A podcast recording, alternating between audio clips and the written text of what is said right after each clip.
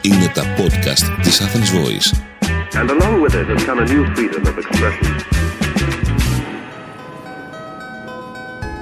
Πάρε πίσω την πόλη σου. Στην Κινέο μπορείς να διαλέξεις το αγαπημένο σου ηλεκτρικό ποδήλατο ή πατίνι και να το κάνεις δικό σου με ένα σταθερό μηνιαίο κόστος. Σαν να λέμε μηνιαία ευέλικτη ενοικίαση. Και αν δεν το χρειάζεσαι πια, μπορείς απλά να το επιστρέψεις. Γιατί η μικροκινητικότητα δεν είναι απλώς το μέλλον των αστικών μετακινήσεων. Είναι το μέλλον μιας πόλης για ανθρώπους. Είμαι ο Μάνος Καραλαμπάκης και ακούτε το podcast Μετακινήσου αλλιώς. Προτάσεις, ιδέες, νέα για το πώς να μετακινηθούμε κάπως διαφορετικά. Μετακινήσου αλλιώς. Με ποδήλατο, με τα μέσα, πεζί. Και κάνε την Αθήνα πολύ φιλική. Μετακινούμαστε αλλιώς, ωφελούμε το περιβάλλον, τον εαυτό μας και τους άλλους. Α, και την τσέπη μας. Με την χορηγία της Κινέο. Υπάρχουν ευρωπαϊκές πόλεις που τις ε, θαυμάζουμε, τις καζεύουμε θα έλεγα εμείς οι Έλληνες και οι Αθηναίοι στα ταξίδια που κάνουμε στο εξωτερικό ή όταν τις βλέπουμε από το ίντερνετ ή από την ε, τηλεόραση. Τις θαυμάζουμε για τις εκτεταμένες πεζοδρομήσεις τους ή για τα δίκτυα ποδηλατόδρομων. Αλλά αυτές οι πόλεις δεν ήταν πάντα παράδεισος για τους πεζούς ή για όσους χρησιμοποιούν ε, ποδήλατο και τα μέσα μαζικής μεταφοράς. Το Άμστερνταμ μέχρι τη δεκαετία του 70 είχε έντονο κυκλοφοριακό πρόβλημα. Είχε πολλά αυτοκίνητα. Οι αρχές όμως άρχισαν να προχωρούν σε αλλαγές στον αστικό σχεδιασμό υπέρ των πεζών και των ποδηλάτων μετά το 1973 και την ε, πετρελαϊκή κρίση. Αλλά και το Παρίσι τώρα με την ε, δήμαρχο την Άνιν ε, μετατρέπεται σε μια πόλη 100% για το ποδήλατο και για την μικροκινητικότητα. Είχε όμως μια μαγιά υποδομών και αλλαγών για τη βιώσιμη κινητικότητα που είχαν ξεκινήσει πριν από περίπου μια εικοσαετία. Οι παραπάνω πόλεις δηλαδή, αλλά και πολλές άλλες ευρωπαϊκές μεγαλοπόλεις, άλλαξαν με όραμα, με σχέδιο και με οργάνωση από τις δημοτικές αρχές. Αυτό είναι και το θέμα του σημερινού επεισοδίου. Πώς έγινε ποδηλατικός παράδεισος το Άμστερνταμ και πώς γίνεται ποδηλατούπολη το Παρίσι. Και ο στόχος είναι να δείξουμε πώς μπορεί η Αθήνα να ακολουθήσει και να προσαρμόσει ανάλογα παραδείγματα, προκειμένου να γίνει μια πόλη πιο πράσινη που θα δώσει χώρο στο ποδήλατο, στο ηλεκτρικό ποδήλατο, στο πατίνι, στα μέσα μαζικής μεταφοράς. Για όλα αυτά θα συζητήσουμε σήμερα με τον ε, CEO και τον ιδρυτή της ε, Κινέο, τον ε, κύριο Αδάμ Μαρκάκη, που είναι σήμερα μαζί μας, είναι στην άλλη άκρη της τηλεφωνικής γραμμής. Αδάμ, καλώς όρισες. Γεια σα, Μάνο. Ευχαριστώ πολύ για την πρόσκληση. Παρακαλώ. Να πω δύο λόγια για την Κινέο. Δραστηριοποιείται εδώ και 1,5 χρόνο, έτσι δεν είναι, ή α, κάνω λάθος; Στον, ε, τον Ιανουάριο του 2021. Ωραία. Στον τομέα της ε, μικροκινητικότητας, προσφέροντας στους πολίτες ε, ηλεκτρικά ποδήλατα και πατένια προς ενοικίαση με ένα ευέλικτο σχήμα. Μπορούν να τα νοικιάσουν ε, με το μήνα, έτσι. Και, και το μότο της ε, Κινέο είναι πως η μικροκινητικότητα δεν είναι απλώς το μέλλον μιας πιο βιώσιμης πόλης, είναι το μέλλον μιας πόλης που είναι φιλική προς τον άνθρωπο. Η Κινέο ε, μπορούμε να πούμε ότι είναι ένα κομμάτι των αλλαγών που συντελούνται αυτή τη στιγμή στην Ελλάδα και την Αθήνα για ένα καλύτερο περιβάλλον. Συνεπώς, ο Αδάμ Μαρκάκη, με την εμπειρία και τις γνώσεις του, θα μας βοηθήσει να καταλάβουμε τι έκαναν οι παραπάνω ε, ευρωπαϊκές μεγαλοπόλεις. Ε, και έρχομαι αμέσως σε ερωτήσεις. Υπάρχει ο μύθος που συντηρείται έτσι καλά και στην Ελλάδα ότι το Άμστερνταμ είναι ποδηλατικός παράδεισος διότι είναι επίπεδη πόλη και έχει και παράδοση στο ποδήλατο. Μάλιστα, όσοι συντηρούν ε, αυτόν τον μύθο ε, προσθέτουν κιόλας, ορίστε, να γιατί η Αθήνα δεν κάνει για ποδήλατο και για άλλες μορφές ε, μικροκινητικότητας, γιατί έχει άλλη μορφολογία, έχει ανηφόρες, δεν είναι σαν το Άμστερνταμ. Ήταν όμως πάντα έτσι το Άμστερνταμ ε, Αδάμ. Δηλαδή, ή πώ άλλαξε μαγικά από τη μία στιγμή στην άλλη. Τι όλα τα δύο. Ε, ουσιαστικά όλες οι πόλεις του δυτικού κόσμου που έχουν μια ηλικία τουλάχιστον 150 έτη έχουν περάσει το ίδιο ταξίδι. Δηλαδή, στα τέλη του 19ου αιώνα υπήρχε ένα κύμα αντικατάστασης του αλόου σαν βασικό μέσο μεταφοράς με το ποδήλατο mm-hmm. ε, και, και εκεί άρχισαν να δημιουργούνται και υποδομές όπως ε, η ασφαλτοποίηση των δρόμων κτλ.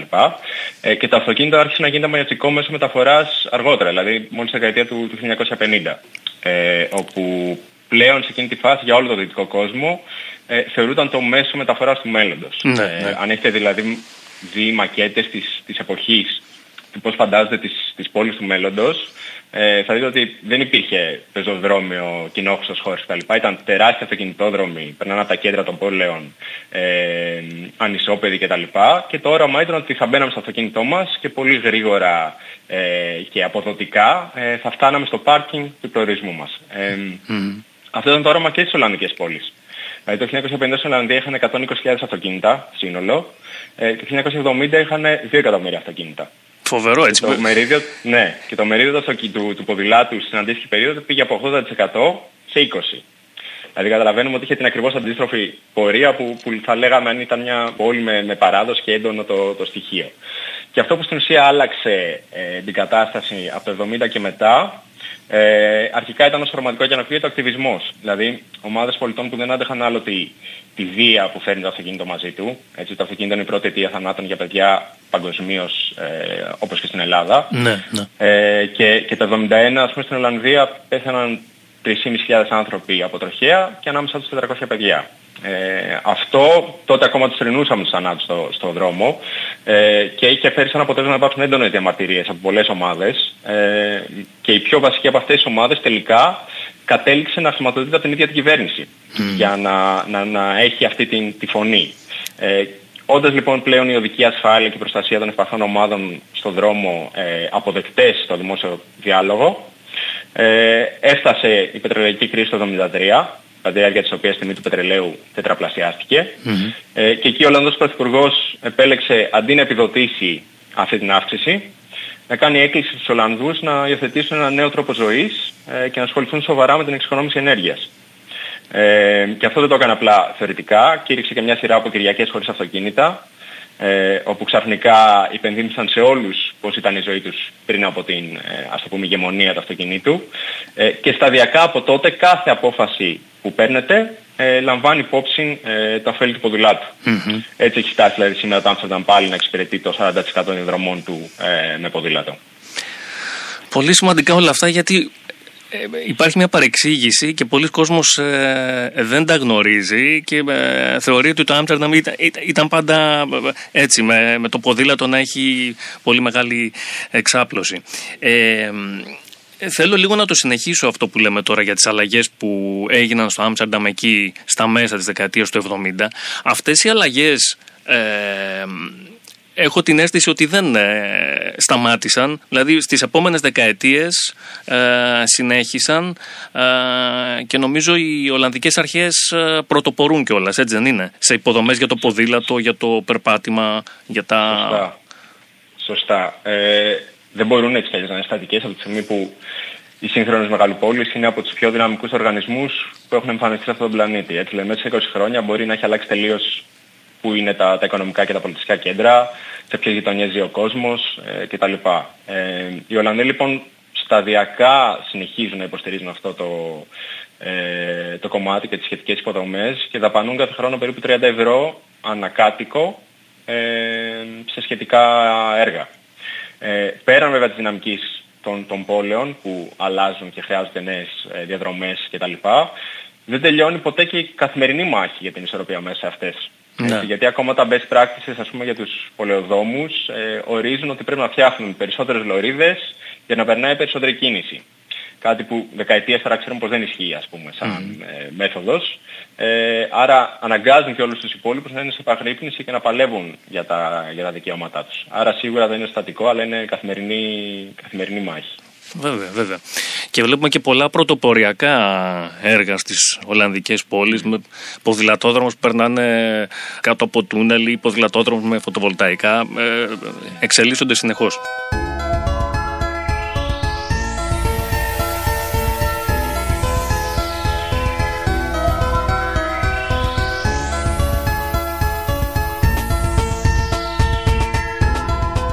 Υπάρχει επίσης παρεξήγηση ότι οι Ολλανδοί ε, έχουν ε, μόνο το ποδήλατο, δεν χρησιμοποιούν καθόλου το αυτοκίνητο. Ε, και εδώ είναι, υπάρχει έτσι μια, ένα μπέρδεμα.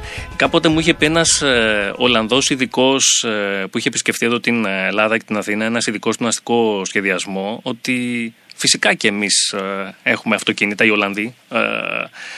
Έχουμε αυτοκίνητα, αλλά απλά τα έχουμε σταθευμένα ή έξω από το σπίτι μας ή σε πάρκινγκ και σε γκαράζ. Και αυτό μου εξηγούσε ότι είναι γιατί θέλουμε να δώσουμε προτεραιότητα σε άλλες μορφές ε, μετακίνησης. Ναι. Έτσι δεν είναι. Δηλαδή, Ξε, ξεκάθαρα. Ε, έτσι, γιατί το θέμα δεν είναι αν το αυτοκίνητο είναι χρήσιμο ή όχι, ή προφανώς και απαραίτητο για πολλές διαδρομές. Ακριβώς, ακριβώ. Το θέμα, το θέμα είναι να χρησιμοποιούμε το σωστό εργαλείο για τη σωστή δουλειά. Ε, δηλαδή το παράδειγμα που δίνω εγώ συνήθως είναι να χρησιμοποιείς αυτοκίνητο για να κάνεις 2 χιλιόμετρα όντας μόνος σου μέσα σε αυτό, είναι σαν να ανάβει κερί με φλογοβόλο. Οι Ολλανδοί το έχουν καταλάβει αυτό. Δηλαδή έχουν όσα αυτοκίνητα έχουμε και εμείς εδώ, περίπου 0,65 ας πούμε ένα κάτοικο, ε, αλλά έχουν και ένα ποδήλατο ή παραπάνω καθένας Ναι, ναι, για ναι. να κάνουν αυτές τις διαδρομές που μόλις περιέγραψα. Και αντιθέτως με εμάς, αυτό που έχουν οι Ολλανδοί είναι τους πιο ικανοποιημένους οδηγούς αυτοκινήτων στον κόσμο. Ε, μπορεί να ακούγεται παράξενο, αλλά όταν στον δρόμο κυκλοφορούν μόνο αυτοί που το θέλουν πραγματικά ε, ή δεν μπορούν να κάνουν αλλιώς, έχεις λιγότερη κίνηση, λιγότερο άγχος, λιγότερα νεύρα ε, και Σωστό. τελικά και ο ίδιος οδηγός αυτοκινήτου είναι πιο χαρούμενος. Καλύτερες συνθήκες. Μπράβο, μπράβο. Αυτό είναι σημαντικό. Το παραβλέπουμε εδώ πέρα ε, στην Ελλάδα. Ε, αναφέραμε αυτό ότι το, οι, πολλές αλλαγές στην, ε, στην Ολλανδία και στο Άμστερνταμ και σε άλλες ε, Ολλανδικές ε, πόλεις γίνανε εκεί τη δεκαετία του 70 με, και μετά την πετρελαϊκή κρίση. Μήπως θα έπρεπε και εδώ α, οι δημοτικές αρχές, οι περιφέρειες, κεντρικά η κυβέρνηση, τα, τα αρμόδια υπουργεία να δουν ως μια αφετηρία, ως, ως έναυσμα για αλλαγή στον αστικό σχεδιασμό και τις ε, μετακινήσεις. Αυτήν την ενεργειακή κρίση που βιώνουμε τώρα και την τεράστια αύξηση στις τιμές των καυσίμων. Όπως δηλαδή το έκανε το Άμστερνταμ τη δεκαετία του 70. Ναι, αν το δούμε λογικά, η απάντηση είναι προφανώς. Ε, ειδικά έτσι με τη μάχη για την υπερθέρμανση του πλανήτη να είναι τόσο κοντά στο να χαθεί. Ε, δηλαδή το να επιδοτείς τη βενζίνη, όπως αποφασίσαμε να κάνουμε εδώ τους τελευταίους μήνες, την ίδια στιγμή που ορίζεις ας πούμε επικεφαλή αντιμετώπισης αστικής υπερθέρμανσης, και είσαι η πρώτη πόλη στην Ευρώπη που το κάνεις, Ναι. ε, είναι αντιφατικό. Ναι, ναι. Ε, και πέραν το αντιφατικό είναι και λίγο, ε, είναι και άδικο κοινωνικά, έτσι, γιατί όσο μεγαλύτερο εισόδημα έχει ένα νοικοκυριό, ε, τόσο πιο πιθανό είναι να χρησιμοποιεί αυτοκίνητο. Και από τη στιγμή που η επιδότηση αυτή γίνεται σε συγκεκριμένη ομάδα για συγκεκριμένη χρήση, και όχι στη μορφή ενός γενικού επιδόματος κινητικότητας, δηλαδή πάρε 30 ευρώ και αν θες να τα ξοδέψεις στο ποδήλατο, ξοδέψε τα στο ποδήλατο, ε, αυτό ενισχύει οι ανισότητες, δεν, δεν τις ε, ελαφρύνει.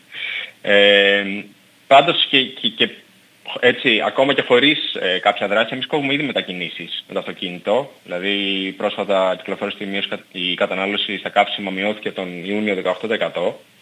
Ε, και, α- και μιλάμε ότι είναι πολύ ε, έντονο πρόβλημα, γιατί ακόμα και πριν τις αυξήσει τη βενζίνη, 21% όλου του εισοδήματος μιας μέσης Αθηναίας πήγαινε στο αυτοκίνητο. Δηλαδή, Ναι. βλέπουμε μία από τις πέντε μέρες της εβδομάδας γι' αυτό. Ε, άρα όλοι, όλοι όσοι δεν αντέχουν πλέον αυτή την κατάσταση χρειάζονται βοήθεια. Ε, αλλά βοήθεια η οποία δεν είναι ταυτόχρονα φόρος ε, στο μέλλον. Ε, και όλα αυτά ενώ αφήσαμε ήδη την ευκαιρία της πανδημίας να χαθεί. Ε, Βέβαια. που άλλες μεγαλοπόλεις την άρπαξαν και άλλαξαν τελείως ε, πρόσωπο. Και δυστυχώς είναι ότι η, η συζήτηση σε, στο ανώτατο επίπεδο, δηλαδή πολιτικό επίπεδο και πάνω, ε, επικεντρώνεται στο ηλεκτρικό αυτοκίνητο. Ε, κάτι που όμως αγνοεί την οικονομική κατάσταση της χώρας μας. Δηλαδή το ότι έχουμε μέση ηλικία στόλου 16 έτη δεν γίνεται επειδή είμαστε vintage, έτσι. Γίνεται επειδή δεν μπορούμε να αγοράσουμε καινούργια Και- αμάξια. ναι, Άρα, πολύ- όσο τα πολύ ηλεκτρικά- να το ανανεώσουμε, ας Σωστά. πούμε. Μμμ. Σωστά. Όσο τα ηλεκτρικά λοιπόν κοστίζουν δύο φορές παραπάνω από τα ορυκτής καύσης, δεν μπορεί να αποτελέσει πραγματική λύση για τους ε, περιβαλλοντικούς στόχους μας και σίγουρα όχι άμεση. Μάλιστα. Ε, νομίζω ότι υστερούμε και τρέχουμε λίγο ε, ε, πίσω από τις εξελίξεις εδώ στην Ελλάδα στο θέμα της ε, κλιματικής και ενεργειακής ε, κρίσης και όλα αυτά να, θα τα βρούμε μπροστά μας. Ε, εγώ αναρωτιέμαι γιατί δεν έχουν γίνει και καμπάνιες έτσι, ενημέρωση από τα Υπουργεία, τα αρμόδια του περιβάλλοντος, των μεταφορών ε, για χρήση άλλων μέσων. Ε, Πραγματικά είναι ε, να απορεί κανείς. Ε, θέλω όμως αυτό το σημείο να πάμε και σε ένα άλλο παράδειγμα ευρωπαϊκής μεγαλούπολης που αλλάζει και η οποία έχει πολλά κοινά χαρακτηριστικά με την Αθήνα. Αυτή η πόλη είναι το Παρίσι. Ε, είναι μια πόλη μεγαλούπολη με έντονο κυκλοφοριακό πρόβλημα τουλάχιστον μέχρι πρότινος. Είναι μια πόλη που και αυτή έχει α, κάποιους λόφους α, γύρω, από, α, γύρω από την πόλη όπως είναι η Μονμάρτρη, όπως είναι η Μπελβίλ.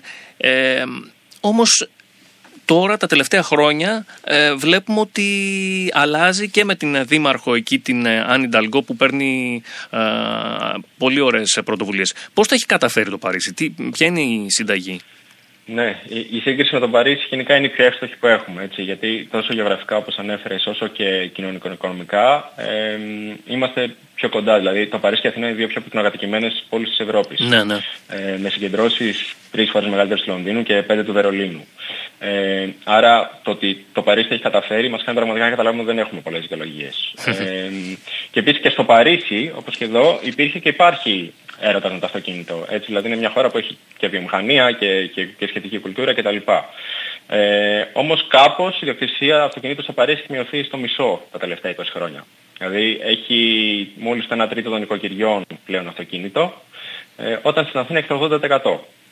Ε, άρα στην Αθήνα ε, εμείς δίνουμε το 60% του, του ελεύθερου δημόσιου χώρου στο παρκαρισμένο αυτοκίνητο, ενώ στο Παρίσι δίνουμε το, το 1 τρίτο αυτό αναλογικά. Ε, και η οδήγηση λοιπόν στο, στο, στα όρια της πόλης του Παρισιού έχει μειωθεί την αντίστοιχη περίοδο 50%. Ε, το, το μερίδιο των ποδηλάτων έχει δεκαπλασιαστεί ε, και το μερίδιο των μέσων μαζικής μεταφοράς έχει αυξηθεί 30%. Ε, και αυτές οι αλλαγές δεν είναι, δεν είναι μόνο θέμα υποδομών, δηλαδή ναι μεν έχει πέντε φορές μεγαλύτερο δίκτυο μέσων σταθερής τροχιάς και χιλιάδες φορές μεγαλύτερο δίκτυο ποδηλάτων σε σχέση με, με εμάς. Ναι. Ε, αλλά ταυτόχρονα ήταν και πολιτικές ε, που συνειδητά έκαναν πιο δύσκολη την ιδιοκτησία και τη χρήση του ιδιωτικού αυτοκινήτου. Έτσι, χαμηλά ωραία ταχύτητας μέσα στην πόλη, ε, περιορισμούς ή κοστολόγηση της, της στάθμευσης, ε, ζώνες ύπερ κυκλοφορίας ε, και πολλές αντίστοιχες ε, δράσεις, ε, οι οποίες έγιναν βέβαια από πολιτικούς ε, οι οποίοι ήταν ξεκάθαρα εκλεγμένοι πάνω στην πλατφόρμα έτσι, και έδειξαν αποφασιστικότητα. Δηλαδή δεν ήταν ότι κάποιος το έκανε τελείως διαφορετικά. Ήταν ότι και ήρθε ένας άλλος μετά ναι, και Μπράβο, έκανε κάτι διαφορετικό. Και ο ίδιος ο κόσμος κατάλαβε την, ε, την ανάγκη και ψήφισαν τους αντίστοιχους ανθρώπους με σκοπό κυριολεκτικά να πάρουν χώρα από το αυτοκίνητο και να τον επιστρέψουν στους ανθρώπους, στους, σε αυτούς. Γιατί ε, σε τόσο πινοκατοικημένες πόλεις όπως η Αθήνα και το Παρίσι ε, δυστυχώς δεν μπορείς να κάνεις αλλιώς. Δεν, δεν χωράνε όλα. Δηλαδή δεν μπορούμε να δημιουργήσουμε έξτρα χώρο κάπως, πρέπει αναγκαστικά να, να μειώσουμε χώρο από τη στάθμευση, ε, από, από το αυτοκίνητο ε, ή από οτιδήποτε άλλο μπορεί να έχουμε που δεν έχουμε και πολλά άλλα έτσι, όταν το 60% του χώρου είναι παρκαρισμένα αυτοκίνητα. Ε, αναγκαστικά πρέπει να πάρουμε χώρο από αυτά για να δημιουργήσουμε οτιδήποτε άλλο. Ναι, και το Παρίσι το κάνει και ε, μπορεί να υπήρξαν κάποιες ε, διαμαρτυρίες ε, αρχικά, αλλά συνεχίζει τον ε, σχεδιασμό αυτό. Και βέβαια, μιας και το ανέφερες και νωρίτερα, το Παρίσι είναι μία από τις πόλεις που αξιοποίησε την περίοδο της πανδημίας και της καραντίνας. είχε κάνει εκείνη την περίοδο πολλούς δρόμους, προσωρινούς ποδηλατόδρομους ή ήπιας κυκλοφορίας, τους οποίους τώρα τους μονιμοποιεί.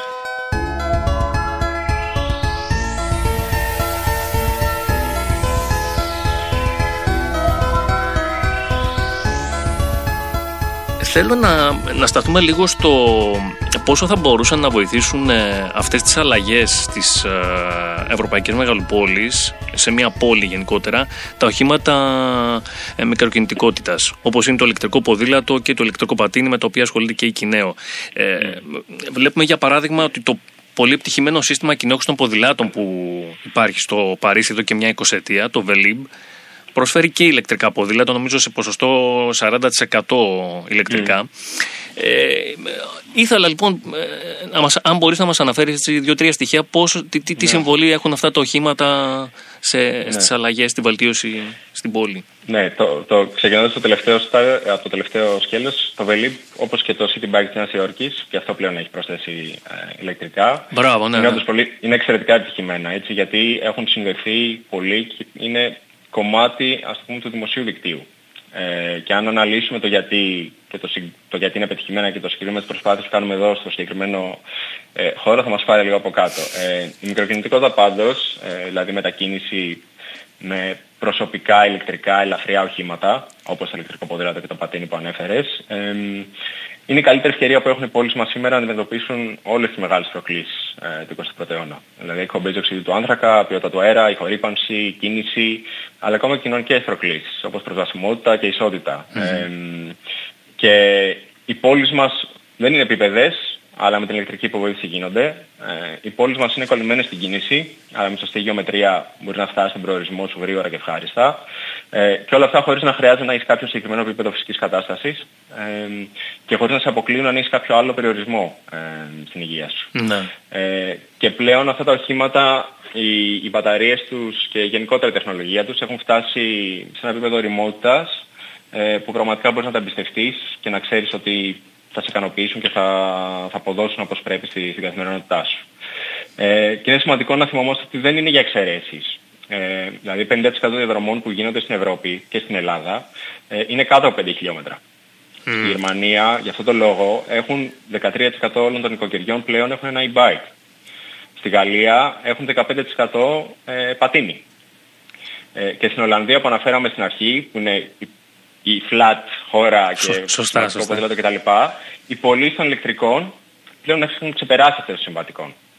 Ε, γιατί πλέον μιλάμε για ένα όχημα καθημερινής μετακίνησης και για αυτό το σκοπό ε, η ηλεκτρική υποβοήθηση σε κάνει πιο ξεκούραστο, σου μεγαλώνει τις διαδρομές ε, και, και, και ουσιαστικά ισοπεδώνει και την, ε, και τη μορφολογία του εδάφους. Ναι, και ναι. όταν ανα- αναζητάς ένα καθημερινό μέσο μετακίνησης στη σύγχρονη πόλη, ε, η επιλογή πλέον γίνεται σιγά σιγά ξεκάθαρη. Ε, ειδικά όταν έχεις και βοήθεια σε υποδομές κτλ. Ε, και αυτήν την οτροπία προσπαθούμε και, και με την Κινέο να φέρουμε στις ε, δικές μας μετακινήσεις. Ουσιαστικά κάνοντας πολύ εύκολο να δοκιμάσουμε τη μικροκινητικότητα σε, σε πραγματικές συνθήκες. Έτσι, δηλαδή πώς να δεν παρκάρεις στο σπίτι σου το ποδήλατο, πώς είναι να το κουβαλάς στο, ε, στο μετρό το, ε, το πατίνι σου, πώς είναι να, να, να κάνεις διαδρομή σου με το ποδήλατο, θα βρεις τον δρόμο σου.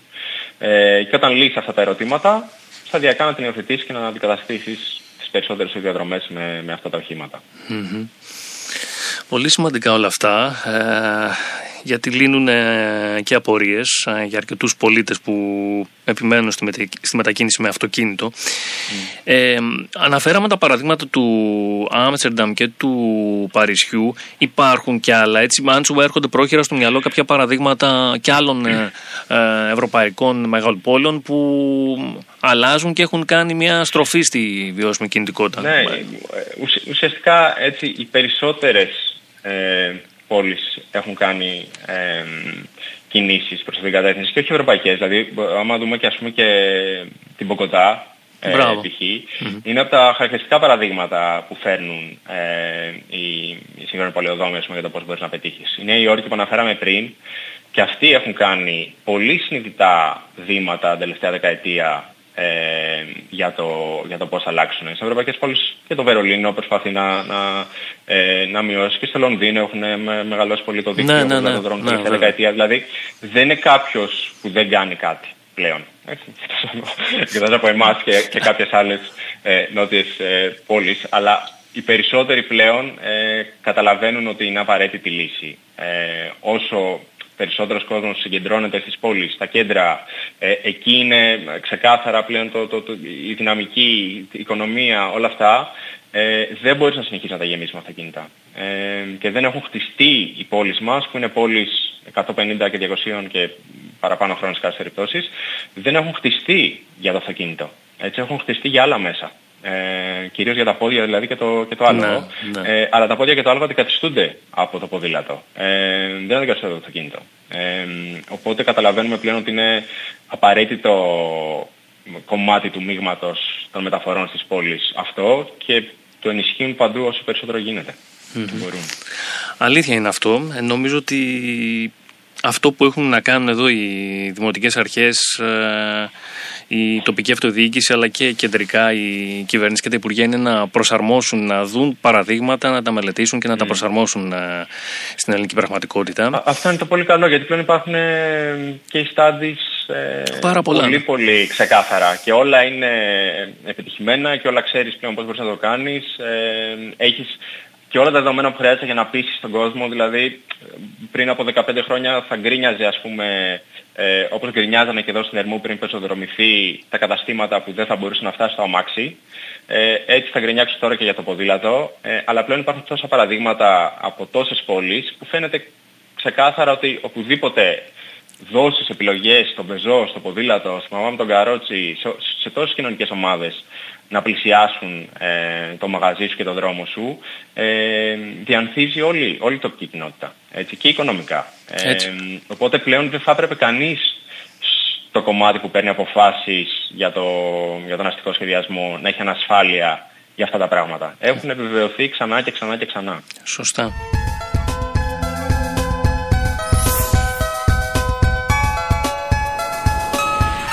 Αδάμ, ε, ήθελα να σε ευχαριστήσω πάρα πολύ για αυτά τα πολύτιμα που μας μετέφερες. Κάπου εδώ αυτό το επεισόδιο ολοκληρώνεται. Ευχαριστώ πολύ που μας ε, ακούσατε. Ε, γεια σας και μετακινηθείτε αλλιώς.